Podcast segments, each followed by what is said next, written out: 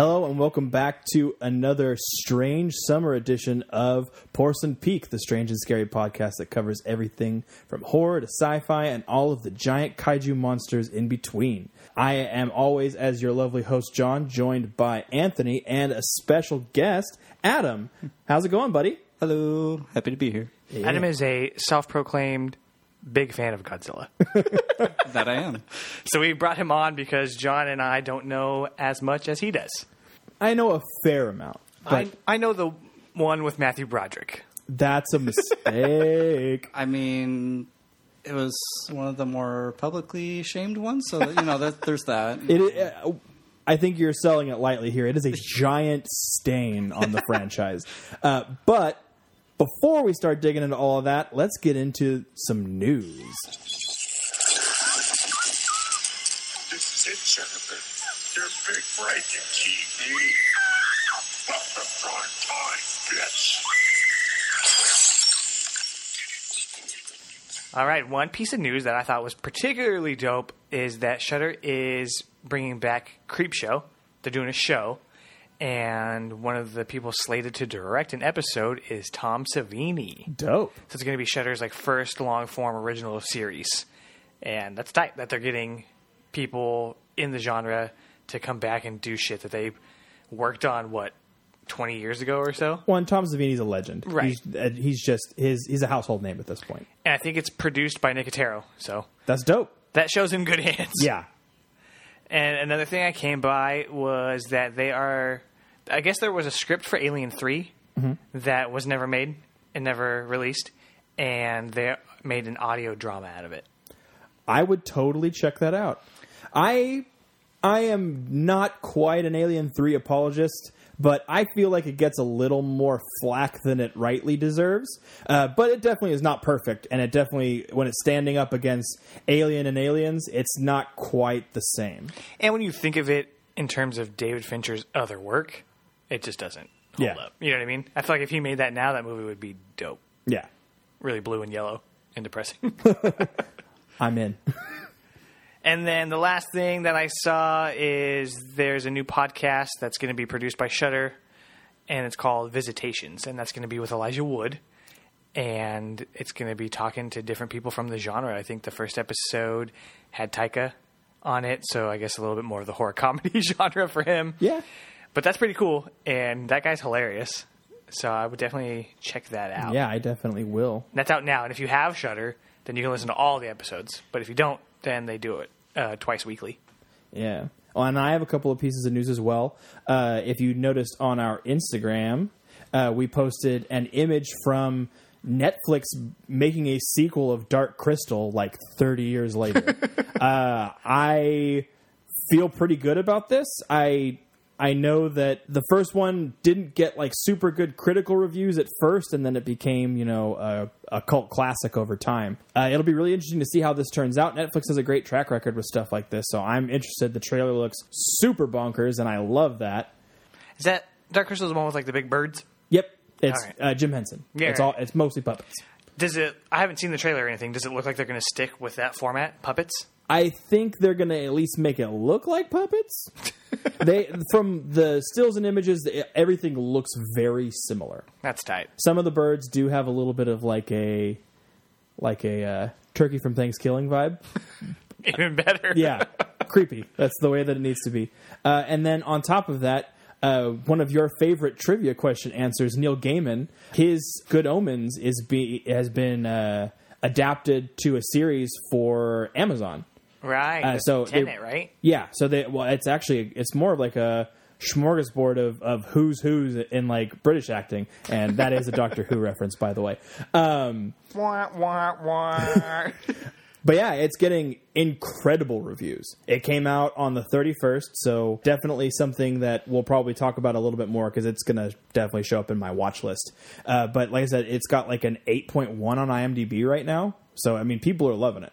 So that's going to wrap it up for news this week. If there's anything that we missed, go ahead and hit us up on the gram. You'll probably see that we already saw it, and it came out like right after we finished recording. But anyway, let's move on to the trivia. Here's how we play. I ask a question. If you get it Please don't do this. Come on, it'll be fun. Please. It's an easy category. Please. Movie trivia. Or even give you a warm-up question. Don't do this. Since we have the third person, we're going to mix things up just a little bit. So that difference is going to be Adam reading the questions and John and I trying to answer. Competition. Game on. See, mine's better. I'm already winning.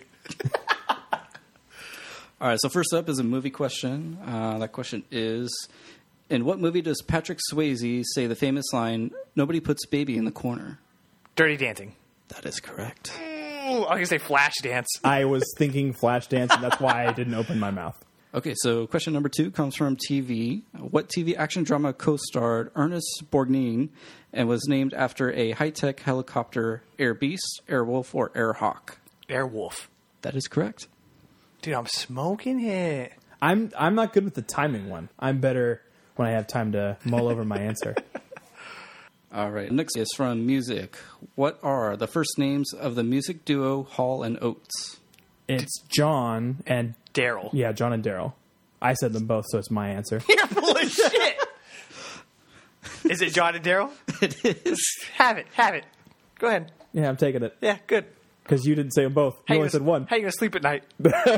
Like a fucking baby. This is question number four. Comes from famous people and events. Uh, which day of the week follows the word black to describe the stock market crash on October nineteenth, nineteen eighty-seven, the largest one-day loss ever? Is it Tuesday? No. Ah, damn it. Is it a Black Monday? It is. Black damn Monday. It. Nice. Nice. That's a fucking nice one right there. That's a tie game, my guy. I mean, technically I have half point head, but whatever. No, that's not how that works. We don't do half points here. No half measures. Question number five is from Trends, Tech, and Fun. Question is, what brand of stylish watch was originally available in lady size or gent size? Swatch? It was Swatch. Damn. Now we're tied. Listen here, asshole. All right, last question. Question number six from Stranger Things itself. What is Dart's full name? D'Artagnan. That is correct. That's a win, baby. Yeah, I'll take it. Well, good game, John. I'm a little bit disappointed in myself. You were you were off to a really good start, and then... Yeah, sometimes you just got to get two and a half, but whatever. Doesn't matter. Even if you take that half point, I still beat you by one and a half points. He no, does, one, one, point. one whole point, actually. Uh, so if you enjoyed breaking news, which isn't that breaking anymore, or uh, that exciting trivia, go ahead and hit that subscribe. And while you're at it, download PodCoin. So, because not only will you find Porcelain Peak on PodCoin, but you'll find every podcast that you've ever, ever heard on that application, and you'll get paid to listen to it. So not only do you have the opportunity to get coins for purchasing things like Amazon, Starbucks, Uh, and other items and things as they update that list, but you also have the opportunity to donate those coins to charity as well. So either way, it's a win-win. You know, you're getting the opportunity to either get something for yourself or give something back. And uh, who doesn't want to get paid to listen to podcasts? Because I know I do. I use this app all the time. It's the only way I listen to podcasts now. Check it out. It's on uh, the iOS App Store, and it's also on the Google Play Store as well. Uh, and if you use the code Porcelain, you'll get three hundred coins right off the bat for not doing anything. Except using the code Porcelain. Yeah, except for using the code, code Porcelain. So go give it a try. Let's push aside those veggies, those potatoes. Let's get to the steak of the thing, the big old Godzilla steak. Uh, so we checked out uh, Godzilla King of Monsters. I believe all three of us watched it separately. Actually, we watched it together. You watched you watched it without me? Yeah, no, I had did. I had to watch it opening night uh, for for uh, the Entertainment Vortex. So did I got you review that one, or did I? You? I reviewed that one. Uh, he got to review Rocket Man, and I was a little disappointed that I got the shorter end of the stick. Let's talk a little bit about why we're talking about this movie. Because you might see this movie and think, well, is that really a horror movie? Or is that really a sci-fi movie? And it kind of is this weird area where monster movies used to be horror movies. You know, you have movies like Them, right, that came out. And you have movies like Cloverfield that's pretty intense. And this one has these big monsters, but they're more of like adventure movies in a way. You know what I mean? Like, it's not the same feel, but I think that the roots are definitely in horror and in science fiction. Well, especially if you look at the original Godzilla. I mean, it is a horror movie essentially about about nuclear war. So that concept, like I said, it gets spread thinner and thinner as you go along and becomes more just about dope fights. But it definitely is rooted in that horror genre. Right, and there were some moments in this that I thought were scary. There's that big jump scare. I think you and I both. Yeah, there was a jump scare. I forget exactly. Isn't it in the water? Yeah, it like swimming up to the... Oh, yeah. And then he just bangs up against the glass or something. He's just there, and everyone jumped. I, I motherfucker! Well, the, I, is, I remember correctly, they like turn away. They're like, "Oh, everything's fine," and then he comes back real quick. Yeah, that's yeah. What it, that's what it was. Right, and so then there's that, and I feel like that has some kind of horror elements, and a lot of the scenes too, where they're showing these landscapes, or I guess the skyscapes, and it almost has this sort of Lovecraftian feel, right? Could be Cthulhu coming down, you know mm-hmm. what I mean? And it feels a lot like that, and so I was like, that's kind of scary. And they, they and was it in Ghidorah? Uh, King Ghidorah, yeah. King Ghidorah. It's, it's pretty terrifying if you think about it. And I was like, I don't want to think about that because that thing, if I saw that thing, I'd be like, I'm out. Yeah, peace. and, then, and then you probably get hit by lightning anyway. Yeah, probably. yeah, I'm just going to go and then get crushed by something else. So. And there is some science to it. I mean, it's very light. I'd say we'll dig into that in a little bit. And so I, I feel like that's... If you were questioning, like, why this movie, because monster movie kind of has its own genre now and doesn't necessarily have to be scary. It doesn't necessarily have to be science fiction. That I think this one kind of fits into to yeah, both de- those areas. Yeah, I definitely think the monster genre as a whole has at least some pieces of science and some pieces of, like, scares. Uh, some of them, like I said, we'll, we'll talk a little bit about kind of like the history of Godzilla and that sort of thing. And there are a lot of those that get a lot campier, a lot less scary, and a lot less about the science. But like I said, it's all firmly rooted in that. And especially this newer version of things, they definitely try to play up the science aspect of it a lot to varying degrees of avail. Some more successful than others, easily. All right. So where do you guys want to start? Uh, should we talk about the good stuff real quick? I mean, we can we can get it out of the way. Um, I felt like the actors, they did the best they could with what they were given. See, I, I'm on the other end. I feel like they just whispered the whole time when they were trying to be really serious. Like, this is a serious moment. It was like listening to a Dashboard record. Yeah, I, I don't think that like it was perfect, but like I said, I think that they were also given not much. Right. I thought Elle was good. Or yeah. Millie Bobby Brown, I guess I should say. yeah. And like I said, she's definitely getting an opportunity to flex her muscles a little bit.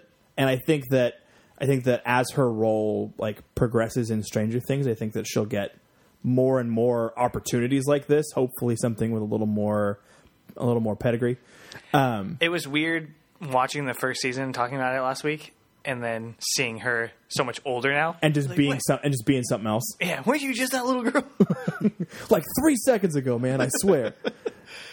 What what was what did you like about it? Because I know you've seen a lot of stuff, so how does it stack up to not just this franchise, but to the other ones in the series? I mean, Godzilla's always been kind of a little campy in many ways, um, a little silly at most times, especially in like the Toho series of movies. Definitely. Especially in the later, very later movies of that. Honestly, looking back between this movie and even the twenty fourteen Godzilla movie compared to all the others, it's actually pretty in line with what those movies were, the kind of themes they came up with, and just the overall fight scenes and the campiness of it at times too. So it was, from me being just a Godzilla fan, I I think it was actually pretty good in line with those.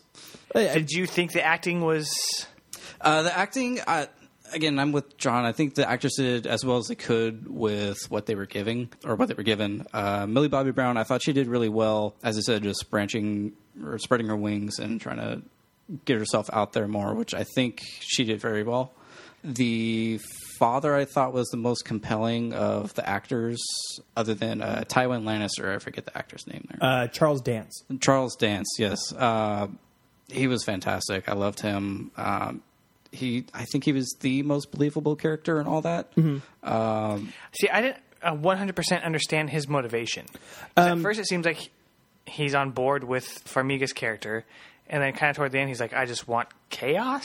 I think that was... He I wants think, to get everything out. Yeah, I think that he knew that things weren't going to necessarily go the way that she intended them to go. And so I think his his motives were a little more sinister. Just kind of like, hey, I'm the Joker of this series. I'm just I'm just here to watch the world burn. I took it as more as like he's just a more of a... He'll take the situation as it comes, as he needs it to be. So Ghidorah not working out exactly as... he intended it to, did not necessarily disrupt his plans either. So, you know, trying to rid humanity and balance nature out again as he intended as an eco-terrorist still works for him. Mm. That part where he was like, well, you just told everybody the plan, now what? I was like, that's pretty funny. Yeah. I like that line because I always hate when movies do that shit. Yeah. He does like this like menacing while also being like a dad figure really well. I mean, because I mean, he was he, really per- he was he was perfectly casted as Tywin. So like this, like it's definitely not far outside of that box. It was very in line with Tywin Lannister in that. Uh, again, there are still differences between the scripts, but he, he played it perfectly, I think. I also I liked the performance from Doctor Ishirō. I'm not sure if I'm pronouncing that right. Probably not, but. Uh, Ken, is it Ken oh, Watanabe? yeah, the main, the main doctor. Mm-hmm. I thought he was good, and I liked him in both of them. The only part that he irritated me, though, is that when the character Mark, the dad, I guess, he yeah. shows up and is, like, telling Doctor Ishirō what to do. Mm-hmm. Like, but Doctor Ishiro's the expert on Godzilla. What the fuck do you know? We're getting too close to the stuff that's in the negative cal- column for me. Um, but... Right. I think that part of it is that while he is an expert on this one specific Titan, being a nature expert, I think maybe lends itself a little bit more towards some of the specific things in this instance. Yeah, because they had all been working together before the San Fr- the twenty fourteen movie, like the San Francisco disaster with Godzilla and the other monsters. Um, so they had worked together before. They know each other's strengths, weaknesses, and they have that. You know, working respect at least. So mm-hmm. I think I would have liked that maybe in a flashback. And I feel like a lot of this movie could have used flashback because it's very dialogue heavy to push the plot forward. Show rather than tell. Right. Yeah. Yeah. And I was like, okay, we get it. We get it. Uh, some other good stuff. uh, the effects. Right. I mean, visually. Oh, yeah. Visually stunning. Yeah. I think that there's a little bit of a negative at the back of this because I think that having these very real looking effects, I think is almost a detractor in a way. I think that part of the reason why these movies get taken so seriously and taken, you know, taken to task because of it is because they don't have that like B movie schlocky charm about them. Like I said, these effects are great and the fight scenes are absolutely mind blowing. Um, I mean, I think back to Godzilla twenty fourteen and like the kiss of death, that shit is fucking crazy. But it also doesn't have that same charm as having a dude in a suit just fight another dude in a suit, like you know, like you get from like Power Rangers or some shit. Like, right. like there, like there's a certain charm to that. It has like this like very like niche feel, and so it attracts certain types of people, us included. I think this one did feel a little bit like Power Rangers, though. Still. In just the setup, right, where you see what the good guys are doing, you see what the bad guys are doing, and then the two giant sides fight. Yeah. I was like, wait a second, I know this. That's and that's I hadn't thought of that before, but yeah, that does make a bit of sense there too. And that's part of what you were saying before is that like it keeps all of the themes very close to its source material, mm. which is not a terrible thing. I just think that having this heavy sense of realism in the effects definitely is awesome in one way, but also a little bit of a detractor in another. I can agree with that because the, I feel like the filmmakers relied a lot on that and didn't focus so much on the storytelling and especially the writing, mm-hmm. which was probably my biggest problem with this movie. I, I still was enjoying a lot of the visuals, but then it becomes tiresome toward the end. It's like, yeah, we've been watching these guys fight, but we've already watched them fight for so long. And then it kind of starts getting repetitive. Mm-hmm. How many times does Godzilla die? Like two or three times, right? Uh, like twice, yeah. But he gets knocked down like four or five times. I was like, okay, cool, we get it, let's go. Yeah. Let's get this going. Because toward the end, I was like, I was kind of over it. Whereas the first one, the twenty fourteen one, was, I think, equally as long or around the same time, but the first hour and a half flies by. Yeah. I checked the time and I was like, wait, that's all that's left? And even though that one has less going on than this one, it still is compelling and it keeps you going. So I think as a comparison point, the pacing of this one was weird. I think that was with them trying to cut into the scenes of the humans trying to do all their stuff as well. Like if you if you didn't have to pad out the monster fight between everything else, it would have been better, you know, just shot a little better, um, edited a little better with that. So you don't have the monsters fighting in the background, Moxilla, Godzilla getting knocked down twenty times over again, uh, just to show the humans trying to go to this place, do that and whatnot. Yeah, we know who's we know who's entertaining and we know who's not. The giant kaiju monsters are the entertaining part. So give them the spotlight the majority of the time. We don't need to necessarily know what weird bullshit science fucking garbage is going on with the, with the little humans most of the time.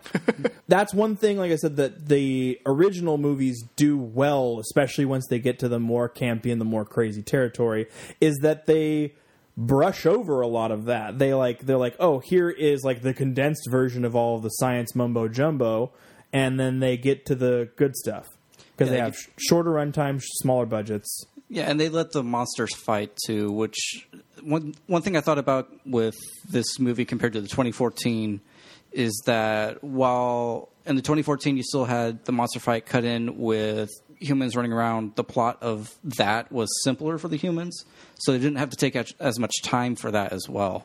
So again, you still had monsters fighting in the background, but the scenes of the humans were still shorter. There was less going on between them as well, so it was a little more, it was easier to follow all around. Mm. More focused. More focused. Yeah. No, I agree with that, and that's what I was thinking when we were watching this one. I was like, hey, you know, we got these people, then we got these people, then we got these people. And I was like, let's let's tighten it up. Let's maybe not show that or or cut down on some of these times because there was so much exposition. And I was like, okay, like, yeah, and, let's and move on. You had like three or four different people trying to get all to the same place at the same time while the fight is going on. So you're trying to keep track with all them, watching the awesome monster fight in the background while it's still going. So it, yeah, it was just a little too muddled in that, in that regard, I think. The one time that I was a little bit, I don't know, I guess frustrated, and it's not a huge deal, but the part where Millie Bobby Brown leaves the facility and then it like pans up and it's like Boston. And then immediately cuts to a different city. It's like, this city. It's like, yeah. We just got to Boston. We didn't even get to go. We, we were just there. Just just stopped for a snack. And also, that's it. Also, she walked. She walked to the stadium, and it took her shorter amount of time than it took the person who drove there. That's a little frustrating. Also, there was another scene where like they spliced something in just to give the dad an excuse to be on the deck during a specific scene. And I think it was right before they revealed that, that Mothra survived or whatever. Oh, is it when they were trying to get the other plane into the... Yeah, and he's like, he's like, oh, I'm leaving, blah, blah, blah. I'm going to go out and I'm going to find this and find that. But like that scene, oh. like it, it amounted to nothing because he didn't end up leaving.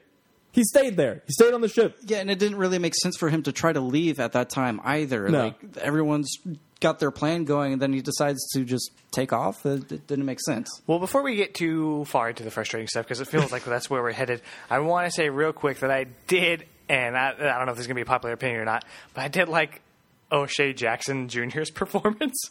I loved him, actually. Yeah, yeah. I'll agree with that. I like him as an actor. I don't yeah. know if it's because I really liked Straight Outta Compton. Mm-hmm. But I thought he was good in this. His comedy wasn't as, I guess, on the nose as some of the other ones, and didn't fall as flat as most of the other ones. Mm-hmm. And he was just interesting. Yeah. And I, uh, I will say though, it feels like he was in the shit all the time, and then they just kept letting him survive, where everybody else around him would die. He went through he a survive. lot. I was like, all right, whatever. Well, he was one of the people who was like in the thick of it when they blew uh, King Ghidorah out. And still managed to make it out when most other people didn't. I, I'm pretty yeah. sure he fell down that fucking hole, and then it cuts later, and he's like sitting. He's like, I don't see you get on that ship. Straight out of Ice Cube. It's true. Dad? Dad? So, yeah, I mean, I liked his performance, but we can dig down a little bit more into... the doldrums? Some of the stuff that fell flat for me. Again, the writing, I thought, was pretty poor. They made tons of jokes that I think almost nobody in our audience laughed at. Yeah, there were not that many laughs, and it was just kind of incidental ones at that. Right, and I was like, oh, dude, it's so unnecessary. I don't think I laughed at all. Yeah. I, I did a lot more shaking my head when the human spoke than anything else. Um, I would laugh Yeah, I was like, are you fucking kidding me? Yeah, they were like grown laughs, like, oh, you got to be kidding. I, th- I feel like a part of the problem with that, too, is that there was too many characters. Mm-hmm. Like, get rid of oh, Thomas God. Middleditch, right? Yeah. Or the weasel dude from, was it Billy Madison? uh, oh, yeah, yeah, yeah. I was like, dude, you those two characters? Erica's pregnant. Yeah, those two characters are useless. Yeah. They're there just to, like, to try to bring comedic relief and fail. I'm, I'm, not, I'm not about it. Like... I, I have no problem with either of those actors. I love Thomas Middleditch on uh, Silicon Valley. He's absolutely hysterical. It's kind of like that awkward dude, but it just doesn't work here. Fantastic, and Captain it, Underpants. Well, and it like gives. Come on, dog. Uh, I mean, yeah, but like it give it gives him like I don't know. There's like a confidence that makes it not work. Like his comedy doesn't work when he has that like little bit of bravado, right? Because they treat him more as like. Like the Verizon like, guy. Exactly, like the leader. I thought he was just like a lawyer at the beginning, too. Like it he did nothing like it, yeah. else, and then he's going on, you know, the uh, base in the Antarctic where they're trying to kill people and everything. And like, why is he going? That's yeah. another thing I wasn't clear on. It was, okay, his job, right? And yeah. I wasn't super clear on the dad's job because mm-hmm. at the beginning we just see him taking photographs and like studying pack mentality, but I wasn't sure like, what his actual job was yeah. and what role he really played. That wasn't clear. And why were they in San like what were they doing in San Francisco? What happened to the kid? There was just so much stuff that they hinted at but didn't really give us enough to give a shit about any of these characters, really. On top of having so many issues with like some of the little ancillary characters that didn't need to be there that just cut into screen time and took time away from the giant monsters, the science in this is laughably bad. There are certain things that I'm willing to brush over, but saying things like, oh, we can use sonar to also detect vitals and all this other crazy shit. Like, I'm like, that's that's bullshit. I'm sorry. I can't I can't get behind that. It doesn't make any sense. You can locate him. Use the sonar. That's fine. But you can't fucking hear his heartbeat. You can't do all these other extra things. Like, it's like, it's too much. I'm no scientist, so I can't speak. Uh, it, it it made me roll my eyes every time they said okay. some weird, long, drawn-out science science bullshit reason as to why they knew this about this specific thing or why they knew this. Like, the stuff that you're studying, like, one-on-one, like, like they should know a ton about Mothra because they watched, they watched and helped hatch Mothra. Like, that's dope. I'm totally behind that. I did like that idea, though, of, like, the bioacoustics. Yeah. I'm not saying that the science is all that, there, but them trying to communicate. I that think that's, I, that I, that's the one part that checks out for me. Yeah, that, that makes the most sense for me as far as the science goes. The one thing I thought was bad was just the uh, oxygen destroyer bomb thing. Yes, that... Oh. I mean, if you're going to destroy oxygen, wouldn't that... Kill all the people? Kill all the people and, you know, make just a giant hole in the ocean where the water... formerly was that's made of partially oxygen. Yeah, there's a there, there's a ton of stuff that just doesn't check out, and the way that they describe things, it's like they make you they try to make themselves seem like they're giving you like these big like descriptions and explanations, and then they give it weird shitty names like the oxygen destroying bomb. It's like you couldn't come up with something a little more science-y if you're going to fucking drop some shit like that. We, we have better names for government bills and Congress than that. and And we won't dig into politics here, but they come up some, with some pretty shitty names in the, in, for bills and stuff. Yeah. And it's still better than the oxygen destroyer. And the reason it didn't work on Ghidorah, Ghidorah? Ghidorah. Ghidorah um, is because... He- it's because he's an alien. I was like, what the fuck? So that is actually in line with the lore. He is, pretty, is from another... Okay. Yeah. Well, that's one of the questions I had. So I wanted to ask you about that. And yeah. then I also wanted to ask about... Mothra. Is Mothra typically the queen of monsters and like a good character? Um, because I thought they fought. In the Toho series of movies, Godzilla and Mothra did fight uh, two or three times, I think. Um, and then eventually another threat came along where they teamed up. So um, after that, there was a series of movies where Godzilla has an ally against another threat. Uh, one of those being Mothra. I don't remember. Act- I don't actually remember if Mothra was considered the queen of the monsters, but she was a main Godzilla ally after um, a time in the movies. If I remember correctly, uh, Mothra is typically fodder, right? Oftentimes, Mothra gets sacrificed. I believe so. Um, like when she fights Godzilla, it is like a major fight. Once or twice, he loses a round between the fights and still wins after that. But um, yeah, when whenever Mothra is in a fight um, alongside Godzilla, it, she usually is, you know, just a sidekick who gets her ass beat before Godzilla finishes off. I liked the idea of her being the queen of monsters, or having this other character that was a good guy, I guess, because mm-hmm. everyone came out as bad. Continuing what I was saying about Ghidorah being the alien, I thought that was weird, but if you're saying that's on par for for the series, then I, I mm-hmm. guess I'm a little bit more okay with that. To me, in that series, it seemed a bit out of left field, and then kind of just thrown in to connect to that now. I, I think if they explained that more, that would have been better, especially after seeing the city underneath the ocean where it has all this yeah, hieroglyphics and lore. Now it's Atlantis? I guess. That's and, what I That's what I thought when yeah, I first saw it. Like, I was like... And we're in Atlantis. All right, cool. It was hella weird. You as a listener cannot see the face that I'm making about about this whole Atlantis reveal. It sounds like was, this. It yeah, looks, it looks just like, that, like an asshole all scrunched up. Yep. And I was like, okay, so now we got aliens, now we got Atlantis. And he's like, it's Egyptian. No, it's older than that. It's like, get the fuck out of here. I can't watch this movie. I was like, are you an expert in hieroglyphics now? That's not how that works. No. Such just bad writing. Uh, it's it's one of the worst written movies that I've seen in a while. And I've seen some pretty bad movies. And then they destroy the place without ever explaining it more. That's what I was so upset about. That was the most upset thing I was about in the movie.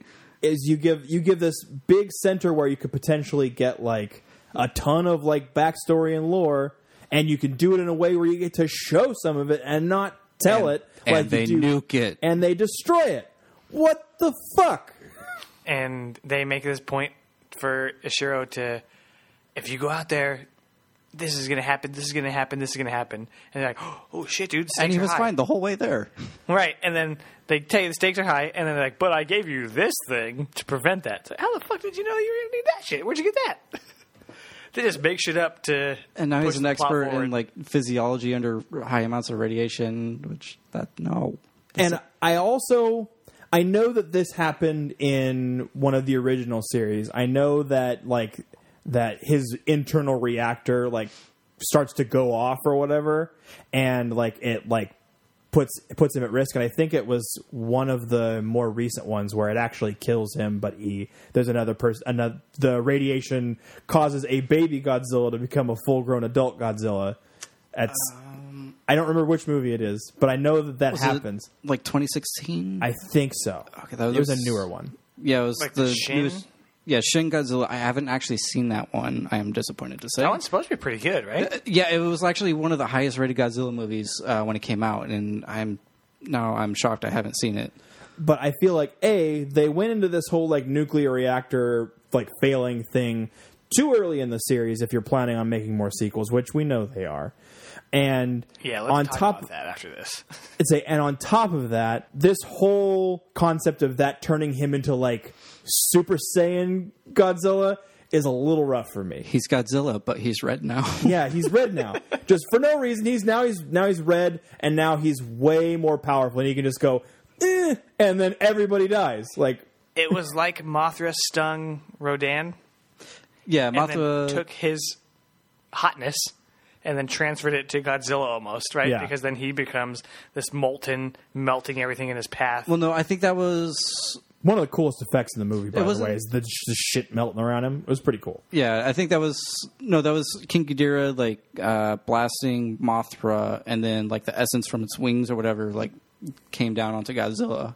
Um, I know. I'm not saying that's what happened. I'm saying that's what it seemed like, though, because he then he ended up enveloping what seemed like Rodan's. Oh, I see what you're saying. Yeah. Like texture, you know what I mean? Because mm-hmm. that's how it looked like his body type was now just Godzilla. Gotcha. And also, it's like I thought he died and then pops up at the end. Yeah, that was another thing that really frustrated me was that okay, say you're Ghidorah, right? You got control over all these monsters. You're getting your ass kicked, about to die. Aren't you going to call these monsters to come help you fight? Yeah. And then like three of them show up like, immediately after. Like yeah, they were, hey, we, no, after. We were just in the bleachers, bro. I didn't know we were fighting.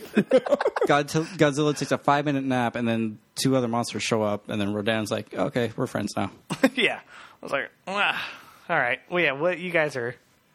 But, but yeah, like, if you, like, look back at, like, classic iterations of this fight, Uh, it usually goes the other way around. It's usually King Ghidorah is is the lone wolf, and then you have these huge like mat like matchups that go against him because he's so powerful. So like I think the first iteration it was Rodan, Mothra in like caterpillar form, and Godzilla, right? Yeah, I, th- I believe that's what it was. Yeah, and yeah, Godzilla gets his ass handed to him by Ghidorah until he calls his friends and they all team up. Godzilla again coming in with the final blow for it. So yeah, does at any point Godzilla say slap hands, slap hands, slap hands? You know what? I think one of their later teams, they might. There, there is actually a high, a high probability. I know that one of the newer ones, they actually had Godzilla fight the uh, the Matthew Broderick nineteen ninety-eight Godzilla and just destroy him like handily in a few really? seconds. Yeah, it's I love it. It's fucking hysterical. That's great. Like we said, we were going to talk about the sequel. There was one point, no joke, when they referenced or mentioned directly King Kong three times in five to ten minutes. Yeah, they did. I was like, "Are you okay? We get it, dude." If you walked away from that movie and didn't understand that King Kong and is Skull ne- Island is was the next thing, yeah. yeah, I was, oh my god, it was like they were at that conference mm-hmm. and he was like Titan Kong or whatever. Yeah, and then they scrolled through the Titans to show the dad, and it was like Titanus Kongus, right? And then no joke, within the next couple minutes, one of the people was like something something on Skull Island. I was, dude. We fucking get it. Like you, so you did all this talking about Skull Island and about Kong, and Kong is supposed to be this huge figure among the Titans and among the kaiju, and you don't show him at all. I like, wanted one. I thought that was going to be how he beat him. Just, I know they're saving him, but yeah, like give me a little bit of him. Yeah, because Kong is dope. Is he that big? That's a question I was wondering. Godzilla uh, is huge, right? Kong is pretty massive. He's not. Yeah, I mean, he's been upscaled to be in line with this series now. Um, he had a movie in, I want to say twenty fifteen. I yeah. think it was. Yeah, and yeah, that's what.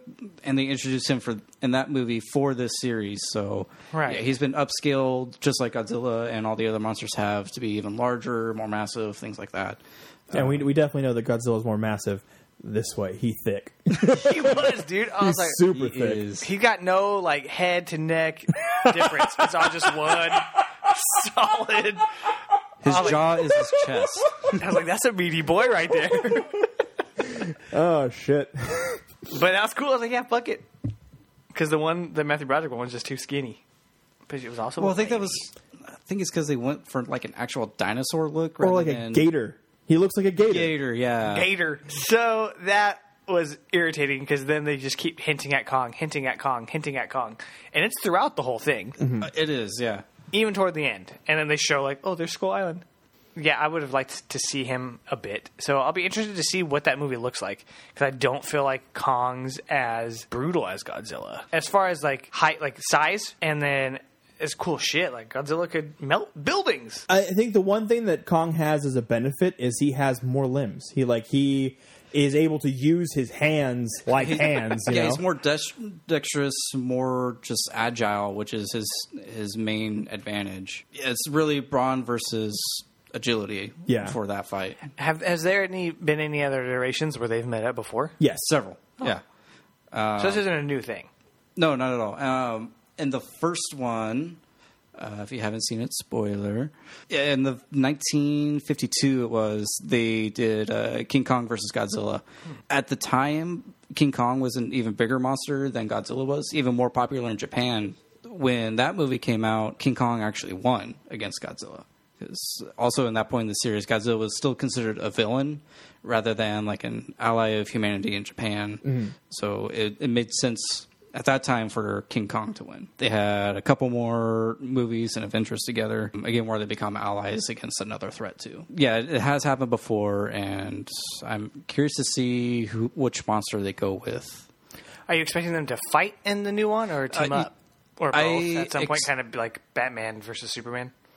Probably Batman versus Superman. They fight at first, and then a new enemy. enemy comes up and they're like, oh, hey, let's kill this thing instead. Yeah, how long do you think until until Charles Dance's character makes uh, makes Mechagodzilla? Because that's what it looks like it's headed towards. I mean, they've already teased it. It won't be long. Yeah, I mean, because they, they show that he gets the the severed uh, Ghidorah head from... What I was the, wondering, if that's what I think I even asked you, if they were making Mechagodzilla out of that. I, yeah, I one hundred percent think that that's what's going to happen. Oh, absolutely. It's just a matter of when they throw that in, whether it's going to be with uh, King Kong and Godzilla fighting each other and then Mecha Ghidorah comes in, or they save that for a different movie entirely. Do you think it'll be Mecha Ghidorah or a Mecha Godzilla? It's tough to say. Because, I mean, the, the whole point of that character is that he's been, like, gathering D N A off of as many Titans as he can get a hold of, been selling, like, parts and scraps and all this other weird shit. So, I mean, I don't know. Like I said, if they find a way to make the campiness work, I'd be interested. But, I mean, I, I mean, and I'll probably end up having to see it regardless. But, uh, I mean, I don't know. I think that this need, the series needs some serious overhaul if it's going to continue. I could see them doing, like, a cyborg biomechanical kind of thing, mm-hmm. or even an uh, amalgamation of monsters into something entirely new based around Ghidorah. Especially since they have a full severed head. Yeah. They could probably work with that to add things onto it, mm-hmm. you know? I think that they they do have to get careful with the way that they choose to go about things. I think that's one of the biggest detracting points from the recent uh, Jurassic Park movies, the the World Series, is that they've been just doing all of this, like, like oh, let's play God and splice things together, and people are not big fans of the way that they've been delivering that. So it's all about how you choose to go about I mean, it. Yeah, but the last Jurassic World movie was garbage. That's what I'm saying. But I'm saying that's one of the big points is that, like, the first the first two at least, you're you know you're being taught, like, oh, this was a mistake, messing with genetics and messing with nature. Why are we doing this? And now they're just like, let's mess with genetics and mess with nature again. Yeah. But it didn't happen. Here's a T-Rex raptor. Yeah. Psych, here's a raptor T-Rex. Yep. And I think they pulled the trigger on that too early in the mm-hmm. series. If they did something else and then later on made a super predator or whatever like that, it would have been a little different. We don't. You don't need gimmicks. And the same thing can be said about this. We have giant either dinosaurs in the Jurassic World case, or giant monsters, which again is a relative term, in this series. Like, that shit's going to be entertaining. Yeah. You don't need to add, well, oh, now it's a modified one. Yeah. It's already cool. Yeah. There's dinosaurs in the fucking city. What if we took these two and just smashed them together? So, and it bothered me in the first one, and it bothered me more in this, and they kind of touch on it a little bit in this one, so that was kind of, that was cool. But the, the just the term monster. Mm-hmm. And the first one is actually kind of sad, and I felt for... What is the weird monster called in that one? No, I never actually looked up the name. It was like radioactive, like spider moth things. But. Right. So those, I kind of fell for it because at the end of that movie, all her babies get killed, and she's like, "What the fuck's going on? I'm just trying to survive. I just woke up. Yeah, I'm trying to have some kids." And then they kill all her kids, and I was like, "That's kind of messed up." And to us, they're monsters, but they were here first. This is their world, essentially, you know what I mean? Millions, possibly billions of years, and yeah. then and yeah. they touch on that in this one, which I really liked. And then there's that scene where Millie Bobby Brown calls Vera Farmiga, like, "You're a monster." Yeah, and I liked that a lot. I thought that was good because it kind of makes you think about that term. And like you know, like I said earlier, it's relative to to who you are or what you consider a mm-hmm. monster, but they're not monsters. They, and sure, in Ghidorah's case, he's kind of an asshole. I mean, but yeah. in the first one, and then with some of these other monsters, they just woke up and they're just trying to survive, yeah. to live. And it's like, well, like, that's not their fault that you built all this shit here. Knock it down. Yeah, and then going back to that scene with Millie Bobby Brown, I think that was one of the actual heavy points where you, you kind of felt something in the movie other than just uh, watching monsters kill each other. It actually made you think, again, like I said, it made you think about what that term would actually mean when you got actual giant monsters fighting each other to the death over the fate of the world. So then if we've got that going on, what does that make you? That's a good point. And, and I liked her motivation, Vera Farmiga's motivation, mm-hmm. right? Because that kind of plays the original idea of Godzilla was kind of a response to the World War Two atomic yeah, bomb, exactly. right? Yeah, it was very much in response to Japan having been bombed twice uh, with atom bombs. Um, and this felt like a modernization of that, where we used to fear that kind of war, and mm-hmm. we still do. We still fear, fear nuclear war, but they're kind of taking that idea and turning it into this other idea of rebirth almost. You know, you got to burn it down to make something new. Yeah. And I like that modernization. Well, this this new series is taking that concept of the reaction to the atomic bombs and turning it into turning that theme into environmentalism too. Because the original Godzilla, yeah, was very much about how with our nuclear tests we're disrupting nature, and at some point nature is going to fight back against that. And then with this new series, they beat you into the, that these monsters are responsible for the balance of nature as well. Uh, King Ghidorah, being the alien that he is, is an outsider to that nature balance. So with him coming in trying to take over the monsters, you're just bringing destruction to the earth as well. So with this new theme of, you know, humanity destroying and disrupting this na- the nature that is going on, killing these monsters may not be the best idea, and we should just let them do their thing. I can't see them ending the series or the franchise or whatever with coexistence. I just don't see that happen. I, I see it going guys. more like the Planet of the Apes route. Them taking over? Yeah. I could see that. I can I, I think it would be more entertaining. I think that it'll end with Kong going to Skull Island and chilling on a hammock, and then Godzilla going back to Atlantis. blown What's up, left of it? Blown yeah. up. Oxygenless Atlantis. Yeah. Out of five moths. That's out of five giant radioactive moths. What do you rate this one? For me, one, two tops. Again, me being the Godzilla fan, and with the movie keeping in line with the original themes and structures of the originals, I would give it, I want to say a four, actually. I'm probably closer to that two. I'd say probably two and a half. I give it a flat fifty. It it did a lot of things that I thought worked, and it did a bunch of things that really didn't. But it doesn't make it like the worst movie in the world. I definitely right. There were parts of it where I did have a good time watching it. Right, and I think I'm looking at it from a movie solid, like standalone movie point of view, and where you're coming in it with all this other stuff. So I think that that's right. probably going to make it more enjoyable for an audience member. Yeah, Whereas if you're just looking at it as this is the movie, it's not a great movie to me. I think it mostly depends what you go in to see the movie for. Like again, me, the right. big Godzilla fan, I got what I wanted. Yeah, the plot wasn't and writing wasn't the best, but it was still a Godzilla movie with kaiju fighting each other. Yeah. All right, so that's going to wrap it up for our thoughts on Godzilla, King of the Monsters. All right, so we'll go ahead and hop right into our watch lists for next week. Patrick, what is it? Where are you going? I've got to return some videotapes. Yes, so immediately, right now, because it's already been out, watch Black Mirror Season three. Yeah, because we were going to talk about it in seven days. Seven days. So I started the first episode already today, and I stopped it because it was fucking hella weird, and I was at work, and I didn't want anybody to walk in on me. Oh, no, I def- it's definitely something that I will only watch on the television. I'm not going to watch it on my phone because it's going to make it seem even worse. Be like, oh, I'm watching this creepy thing about tele- about like technology being terrible on my technology. That just seems like it's...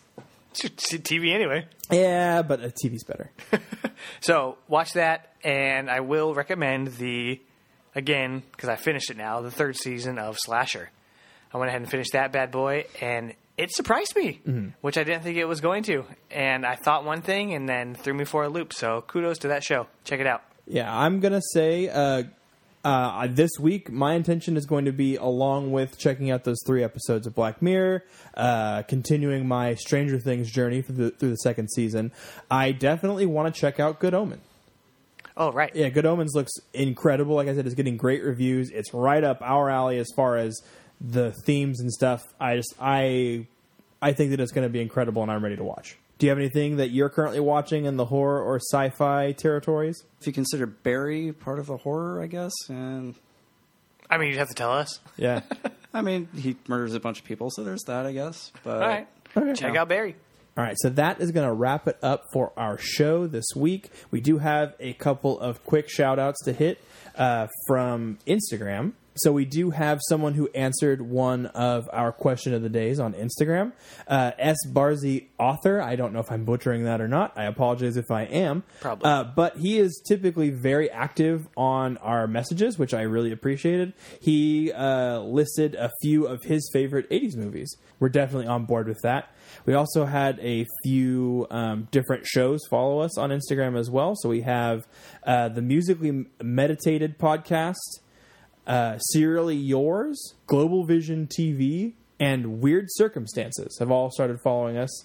Uh, so uh, if you want to join them in following us on any of our socials, you can find us at Porcelain Peak anywhere on the internet, uh, especially on Instagram. We definitely post all kinds of stuff as far as news as things come out. Also, we post uh, short videos on occasion as well uh, to try and... Uh, elaborate a little bit more on some of the things that we talked about on the show. If you haven't seen the bribery one, go check that yeah, out. Yeah, you should definitely check it out. On top of that, if you want to see more information about uh, the show and uh, and sometimes more in-depth uh, things, and also where we put like notes for the podcast and stuff like that, uh, you would get that at porcelain peak dot com. We are just about everywhere where you can find a good podcast. That's going to be on podcasts through Apple. That's going to be on Google Play Store, TuneIn, Stitcher, a little bit on SoundCloud, Spotify, and then also, obviously, on PodCoin.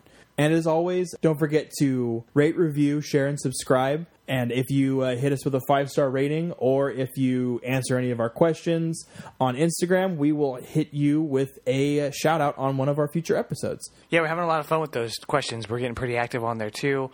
So we would appreciate if you guys got active on there as well. It's been a lot of fun for us. Yeah. On top of that... Uh, thank you for joining us today, uh, Adam. It's been a lot of fun discussing kind of uh, a little bit of the history of Godzilla, but mostly just uh, how much we wish there was more coming from the new ones. um, but it's been a great time having you on the show. Yeah, it was great. I was happy to be here. And thank you guys for listening. Keep it strange.